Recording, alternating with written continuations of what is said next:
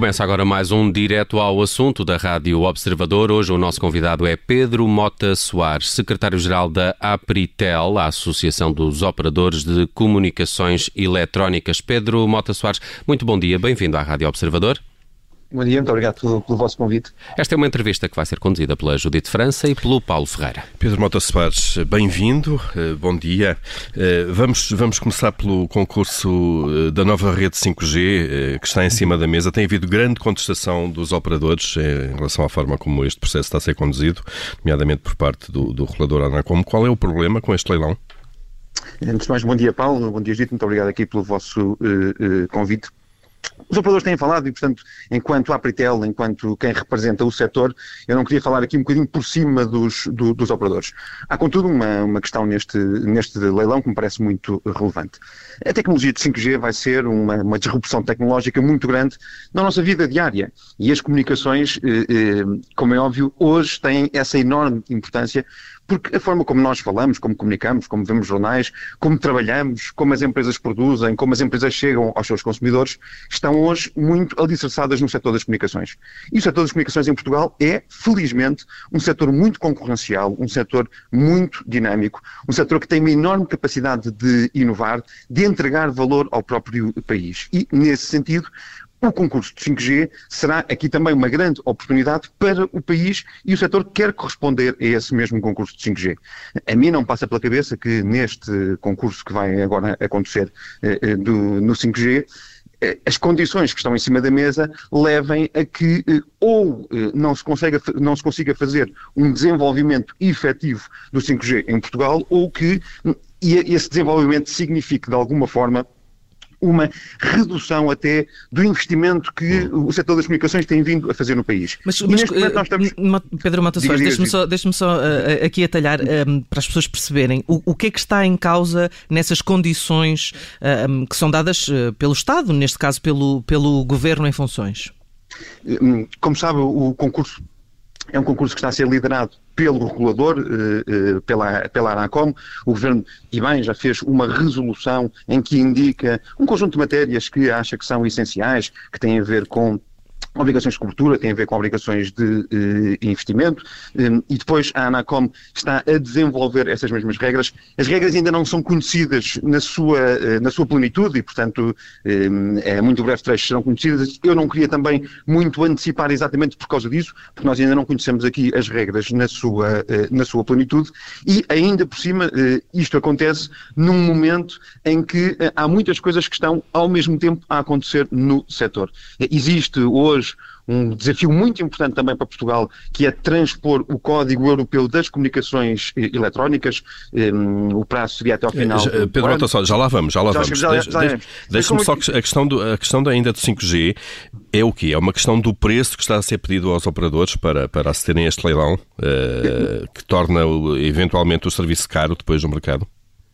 Mais do que, mais do que isso, são, são muitas das condições que estão neste momento aqui em cima da mesa e sobre isso os operadores têm vindo a falar eh, ao longo dos últimos dias, ao longo das últimas semanas e, portanto, eu não queria substituir a cada um dos operadores que já falou e, portanto, já deu a sua eh, opinião relativamente às regras do concurso.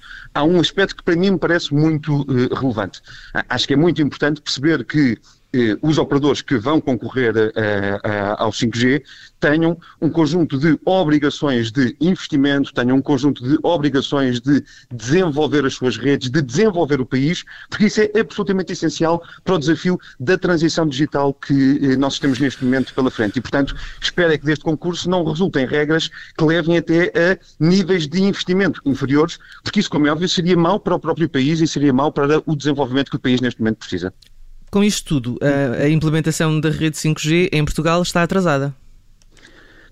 Nós já o tínhamos dito, mas acho que neste momento, se calhar, o mais importante, eh, numa fase em que estamos, que é uma fase final, de facto, de definição de regras, também não parece que seja por mais eh, uma semana, por mais duas semanas, que haja um grande problema. É preferível também, nesse sentido, ter a capacidade de olhar efetivamente para as regras, garantir que o setor das comunicações tal como tem acontecido até hoje, continua a ser um setor que tem essa capacidade de entregar um mais valor, mais valia ao, ao país. E, portanto, acho que neste momento o grande desafio que, que, que está a acontecer eh, no leilão do 5G passa por, eh, por isso, passa por mantermos este setor como um setor competitivo, como um setor que pode ajudar Portugal tal como tem feito nos últimos anos, a ser dos primeiros a adaptar novas tecnologias.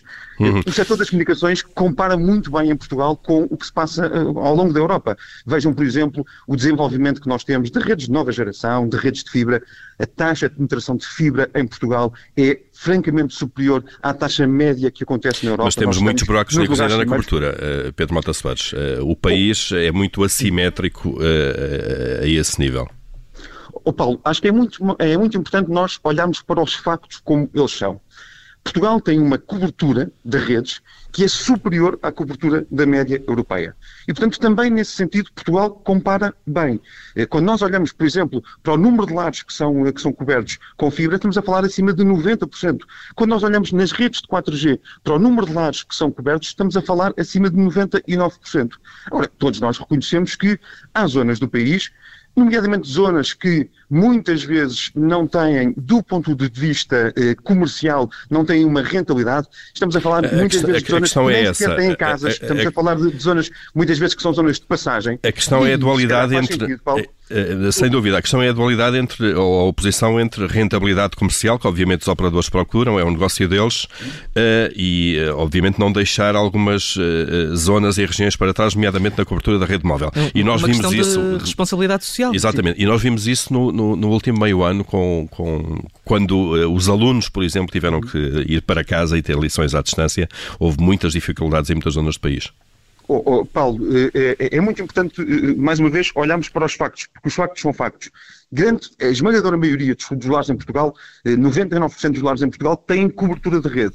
Como é óbvio, nós reconhecemos que há zonas que continuam sem ter cobertura de rede. E se calhar aí faz sentido numa altura, aliás, em que o país está a projetar um índice de investimento público muito elevado, se calhar faz sentido nós olharmos também para estas infraestruturas, que são infraestruturas de comunicações, eh, as estradas também são infraestruturas eh, que nos permitem circular, as comunicações são muito parecidas também desse ponto de vista, e portanto acho que faz sentido o Estado poder olhar e poder ter um investimento exatamente para assegurar essa maior coesão social e uma maior coesão territorial. E se calhar faz sentido neste momento em que estamos a discutir o Orçamento de Estado, neste momento em que estamos a discutir o plano de recuperação e de resiliência, pensar, como muitos outros países na Europa estão neste momento a fazer, em que se possa alocar investimento que permita, de facto, fazer a cobertura destas zonas e destas hum. regiões. E, e Pedro só uma coisa, Paulo, diga, que diga. não ficaria bem comigo próprio.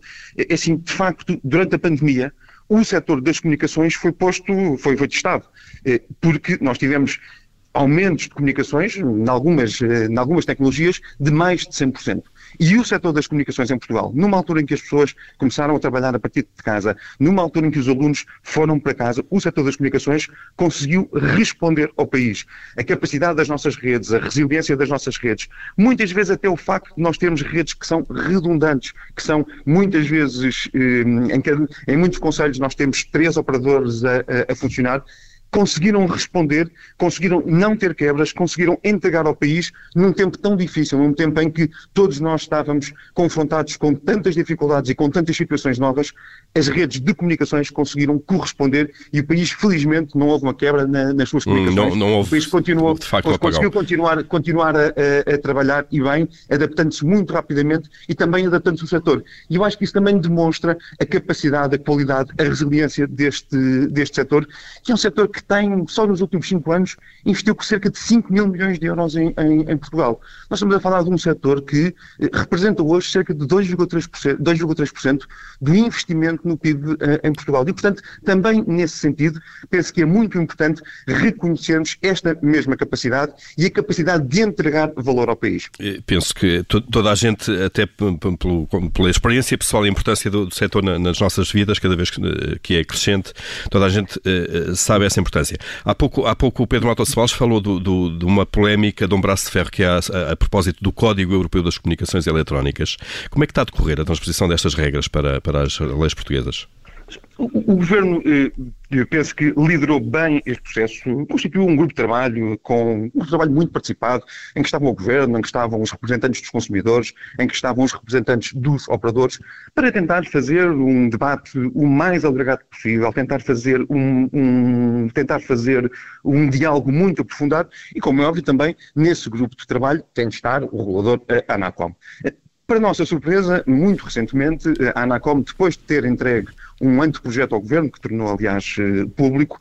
Eh, para nossa surpresa, a Anacom, depois de ter feito a entrega desse eh, anteprojeto, limitou-se a dizer que não estava disponível para discutir mais, não estava disponível para fazer uma discussão em concreto sobre as soluções encontradas, sobre um, ehm, as indicações que, que, que, queria dar. Isso parece-nos que, do ponto de vista do regulador, não é a melhor postura, porque, como é óbvio, recusa fazer um diálogo, que eu acho que é um diálogo muito importante, para as pessoas perceberem o Código Europeu das Comunicações comunicações eletrónicas é um grande momento para atualizarmos, atualizarmos não só do ponto de vista nacional, mas do ponto de vista europeu, o nosso edifício jurídico, porque há muitos desafios que vêm aí. Falávamos há pouco, por exemplo, do desafio que temos no 5G, mas há muitos novos desafios na área das comunicações. Todos os dias nós somos confrontados com novas formas de comunicar, eh, novas, eh, novas ferramentas para podermos comunicar. Como é que nós conseguimos garantir uma regulamentação de tudo isso? Como é que o Estado consegue garantir a proteção hoje até de temas tão importantes como o tema da cibersegurança, o tema do cibercrime e o Código Europeu é uma grande oportunidade para nós podermos olhar para esses temas. Eu não posso deixar de lamentar que, do ponto de vista do regulador, haja uma postura de limitar o diálogo, um diálogo, como lhe digo, que era muito aberto, que incluía os consumidores, o governo, os operadores, todos, e, portanto, lamento muito esta postura recente da, da, da Anacom de se recusar a fazer um diálogo aberto e construtivo com todos, porque hum. acho que, como é óbvio, limita mesmo, então, desse ponto de vista, a, a, capacidade que temos de fazer uma transposição que seja a melhor possível. Pedro Mata Soares, já percebemos que as relações com o regulador não, nunca estiveram tão más, não é? Nunca houve tanta fricção um, entre o operador, os operadores e a Anacom. Não é bom ter um regulador forte? Não é bom que o Estado, um, não se imiscuindo na, na questão das, das, operadoras, tenha um regulador que exatamente faça, uh, digamos, o seu trabalho de regulação de mercado? Mas regulação forte, regulação independente são sempre boas para a totalidade dos mercados. E a tarefa do regulador é exatamente essa. A tarefa do regulador é defender a totalidade do mercado. Não é só uma parte do mercado, não é só um player, um stakeholder do mercado, é, é defender a totalidade do mercado. O que lhe posso dizer é que, às vezes, olhando para o que é o setor das comunicações em Portugal, olhando para tudo o que o setor das comunicações tem vindo a fazer e vai continuar a fazer em Portugal. Olhando para os números do setor, eu falava-vos há pouco, um investimento na casa de mil milhões de euros por, por, por ano, eh, mais de 5 mil milhões de euros nos últimos 5 anos, a capacidade de gerar mais de, de cerca de 18 mil postos Pedro, de trabalho de forma direta. Pedro Mata já percebemos, só, mas... Terminar, mas... Só terminar, só para dizer uma coisa eh, que me parece muito importante. O que eu às vezes sinto é que na defesa efetiva do setor, os operadores estão um bocadinho sozinhos. E isso não é positivo. Seria positivo que mais entidades, nomeadamente também o próprio regulador, pudessem fazer um bocadinho esta hum. lógica de, eh, de, explicar a importância que o setor tem, porque de facto grande parte mas... do futuro que nós vamos ter aí passa também pelo setor das comunicações. Claro, eh, mas quando, quando Pedro Matos Soares, quando, fala, quando diz que a Anacom eh, não trata todos os operadores por igual, o que é que está a referir-se completamente, concretamente? Não, não fiz essa afirmação, que a Anacom não trata todos os operadores por, por, por igual. Disse que, é que, di, não, disse... Não, não, trata, eu acho que, que, que, quando olha para a totalidade do setor, deve fazer a defesa da totalidade do setor. Não deve fazer a defesa de uma mas, parte só do setor. O setor é constituído por qual é alguém? públicos, agentes privados, consumidores, operadores, por todos. E, portanto, eu acho que quando a Anacom olha para o setor e a lógica da independência de um regulador passa exatamente por isso, passa para fazer a defesa da totalidade do setor, não só de partes do setor. E, portanto, Qual é a parte que está a ficar de fora, então? Parece-me que, nomeadamente no que tem a ver com a resiliência do setor dos operadores, a capacidade que os operadores de comunicações têm tido de entregar valor ao país, acho que a Anacom nem sempre o reconhece. Eh, muitas vezes, quando eu olho para eh, números que a Anacom eh, apresenta, quadros que a Anacom apresenta, acho que não refletem com verdade o que é a competitividade que o setor Está tem. a falar, por exemplo, das é comparações internacionais dos preços das telecomunicações. Por exemplo, acho que, é, acho que é, um, acho que é um, um, um, bom exemplo, quando eu olho para muitos estudos internacionais, grande parte dos estudos internacionais, vejo que Portugal é dos países que, na comparação internacional, apresenta preços de comunicações mais reduzidos. A Anacom tenta sempre apresentar aqui dados que eh, vão em sentido contrário. Aliás, isso levou mesmo a Apritel a realizar um estudo específico para o mercado português, comparando o que é comparável no mercado português e a conclusão desse mesmo estudo é que Portugal e incluindo aqui até as paridades de poder de compra, para fazermos uma comparação que seja uma comparação efetiva, e o que nós descobrimos com esse mesmo estudo é que Portugal tem um dos preços mais baixos da Europa. Mas está a atribuir, é está a é atribuir uma intencionalidade à Anacom a fazer essas comparações que, de acordo com a Pritel, não são corretas e não, não, não refletem os dados mais, mais rigorosos? Eu não quero fazer processo de intenções, estou a tentar ser aqui bastante uh, objetivo. Acho que a defesa de um setor é a defesa da totalidade desse mesmo setor, especialmente quando estamos a falar de um setor que tem mesmo essa capacidade. É um setor que é muito competitivo, é um setor que é muito concorrencial. Aliás, nós vemos isso quando nós vemos o que está a acontecer neste momento uh, no país, quando nós vemos, por exemplo, a cobertura de fibra, que é um investimento feito pelos operadores, não é um investimento feito pelo Estado, é um investimento 100% privado. Quando nós vemos a capacidade que neste momento o setor está a entregar a Portugal e que coloca Portugal, do ponto de vista até das comparações internacionais, muito bem classificado do ponto de vista das suas infraestruturas tecnológicas, e mais uma vez este ponto para mim é um ponto muito importante porque tenho a noção que nesta transformação que nós estamos a viver e que provavelmente a pandemia até acelerou, a capacidade de nós termos infraestruturas, de termos comunicações de qualidade, vai ser absolutamente essencial para o futuro da sociedade portuguesa e às vezes olhando para o que neste momento o setor representa em Portugal, eh, os operadores sentem-se um bocadinho sozinhos a fazer esta defesa que é fundamental para a economia portuguesa, não é para os operadores, é fundamental para a economia e para a sociedade portuguesa. Deixe-me aproveitar para lhe perguntar um, ehm, esta polémica, um, ehm, que aliás foi iniciada nos Estados Unidos, sobre a utilização da tecnologia da empresa chinesa Huawei na, na, rede 5G. É uma coisa que os, os operadores já descartaram, já descartaram este fornecedor? Nós, eu não quero falar aqui, nem tenho essa capacidade de falar aqui pelos operadores em concreto. Posso lhe dizer contudo uma coisa, que é o Governo tem dito nesta matéria, e o regulador também tem dito nesta matéria, e bem que não há razões para alarmismos. E, portanto, acho que essa é uma primeira nota que vem do regulador e vem do, do Governo. Mas não faz intenções parece... de utilizar essa tecnologia? Uma segunda nota que me parece muito, muito relevante, que é, que, é, que é a seguinte. Portugal faz parte de um espaço que é um espaço económico, a União Europeia, mas que também é um espaço que tem uma dimensão política e, portanto, é importante nós alinharmos com as regras que venham a ser decididas ao nível da União Europeia e a União Europeia está a fazê-lo. Eu percebo que há uma questão política aqui eh, relevante na questão eh, que, entre os Estados Unidos e eh, alguns, e a China, acima de tudo. Percebo que esta questão é uma questão económica também, além de ser uma, uma questão política, e também, nesse sentido, acho que o que Portugal deve fazer é alinhar com a posição da Comissão Europeia, que, aliás, tem vindo a tomar, como sabe, um conjunto de medidas, já apresentou um toolbox, uma caixa de ferramentas, entre aspas, um conjunto de medidas que eh, certamente vão ser adotadas pela Comissão e pelos Estados-membros. O que nos parece importante é que Portugal possa alinhar por esses mesmos, eh, por, esses, por essas regras que são regras europeias, porque esse é o espaço do qual nós fazemos, eh, fazemos parte, nomeadamente quando há, do ponto de vista político e também do ponto de vista económico, estas hum. questões a acontecerem no, no, planeta. Vamos então aguardar essa, essa definição dessas regras.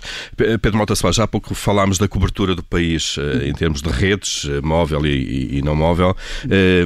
Nós estamos numa pandemia, na sequência disso, em abril, o Primeiro-Ministro disse que pretendia que no início deste ano letivo eh, todo o país tivesse uma cobertura de rede e que os, os alunos tivessem também computadores atribuídos. Na parte da cobertura de rede, eh, como é que estamos? Se o país eventualmente tiver que regressar às aulas eh, em casa, não através da televisão, mas através de plataformas eletrónicas, conseguem garantir que há um esforço adicional ou já houve para que ninguém fique, fique de fora, de facto? gefragt. O, o, durante a pandemia, o, os operadores fizeram e o setor fez aqui um grande esforço para garantir que não havia quebras de rede, que havia até eh, a capacidade de dilatar essa mesma rede. Houve uma grande preocupação, por exemplo, por parte dos operadores de eh, conseguir entregar aos consumidores, por exemplo, bastantes gigas de internet, nomeadamente logo no início da pandemia, em que houve um crescimento muito, muito, muito grande desse mesmo consumo, e fizeram até de forma gratuita. Fizeram também de forma gratuita a entrega de comunicações, por exemplo, aos profissionais de saúde saúde que estavam na linha da frente do, do, do Covid e, portanto, o setor tem feito muito desse esforço e, mais uma vez, as redes. A, Mas estão, a, estão quer, a conversar quer... com o Governo para, para, de alguma forma, para ver em que zonas eh, é que ainda a cobertura não será uh, tão eficiente e é preciso reforçá-la? Estamos sempre disponíveis e parece-me que muito importante eh, voltar a dizer o, o, algo que, verdade seja dita, o próprio Governo já reconheceu e o próprio Governo também já afirmou até muito recentemente. Se há zonas do país que vai reforçar a rede. Cultura, Claro. Não, eh, não, se há zonas do país que não têm cobertura, que neste momento não têm cobertura, faz sentido poder haver investimento público para cobrir essas mesmas uh, zonas. Isto é algo que faz sentido. Esse investimento que... público, bem, esse investimento terá sempre que ser feito pelos, pelos operadores. Isso acontecia, eh, aconteceria de que forma? Uma contratualização desse serviço por parte do Estado? Nós estamos abertos a qualquer solução e, portanto, neste momento não está uma solução feita em cima da mesa. Mas estão a conversar vários, com o Governo? Há, há, vários, há, vários, Eu, mais uma vez, não quero substituir os operadores, mas reconheço que o Governo já o disse e já o disse publicamente que tem disponibilidade para ter investimento, fazer investimento em zonas onde seja preciso reforçar redes. A solução em concreto é uma solução que terá de ser trabalhada com, com o Governo. Registro que o Governo disse, aliás, recentemente, quer o Sr. Ministro da, da, Economia, quer a tutela direta também da, da, das comunicações, já abriram essa mesma porta. Do, ponto de vista dos operadores, isto é algo que faz sentido. Encontraremos certamente as melhores soluções técnicas para o poder eh, fazer. Aliás, há em Portugal belíssimos exemplos de eh, investimentos partilhados, em que os operadores partilham investimentos para poderem ter essa capacidade até de chegar mais longe com as suas. Eh, Pedro Mata Soares, estamos mesmo, mesmo, mesmo a terminar, não temos mais tempo, mas eh, deixe-me perguntar-lhe se, um, tal como aconteceu com Magalhães, se os, se os, operadores forem envolvidos no processo de entregar um computador a cada aluno, um, vão aderir a, essa, a esse processo? Mais uma vez, o setor nunca se põe de fora de desafios que são desafios muito importantes, nomeadamente de inclusão digital. Eh, só uma nota, o setor não produz computadores, essa não é o... Não é o Sim, era uma, questão, é de, era uma questão de investimento, não, não, não, não uma questão de distribuição de computadores. Mas, como é. Agora, mas há 15 anos também não produzia e estiveram envolvidos na distribuição dos bagalheiros. Pronto, mas mais uma vez, eh, o setor está sempre disponível para trabalhar na inclusão digital dos portugueses. É algo que nos parece muito importante mais uma vez, para o mundo que está, em, que está hoje já aqui a entrar pela, pela porta uh, adentro. E, portanto, o setor nunca se põe de fora em matérias que tem a ver. Nós temos vindo a acompanhar um programa muito interessante do Governo, que é exatamente o programa de transição uh, digital. O Portugal Digital é algo que tem vindo também a ser, a ser acompanhado pelo próprio setor e, portanto, nós não descobrimos, mas, como é óbvio, implica sempre diálogo, implica sempre temos capacidade de chegar aqui às melhores soluções e, portanto, neste momento, como é óbvio, isso, esse diálogo até está a acontecer, mas não posso estar aqui, como é óbvio, a substituir, aliás, a prestação de cada um dos operadores. Direto ao assunto de hoje com o Pedro Mota Soares, muito obrigado por ter estado connosco e por estes esclarecimentos. Muito obrigado, bom dia. Secretário-Geral da APRITEL, Associação dos Operadores de Comunicações Eletrónicas, entrevista conduzida por Judite França e Paulo Ferreira, que estará daqui a instantes também disponível em podcast.